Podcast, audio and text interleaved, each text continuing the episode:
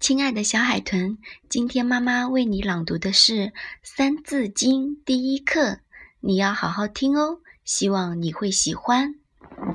第一课：人之初，性本善，性相近，习相远。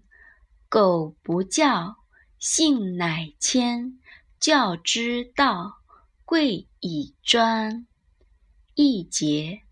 每个人刚出生的时候，本性都是善良的，彼此间的差异不大。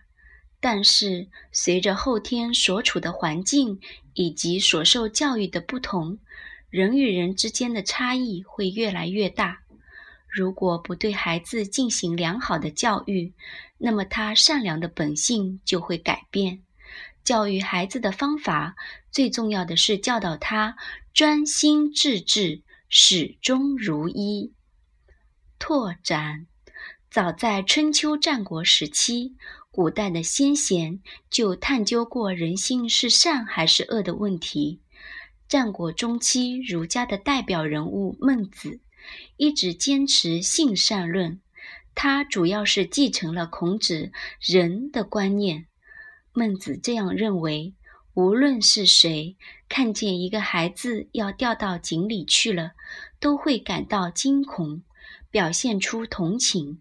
他并不是想同孩子的父母攀交情，也不是要在乡邻中博取名声，更不是因为讨厌听到那孩子惊恐的哭叫声才这么做的，而是与生俱来的善良的天性让他这样做。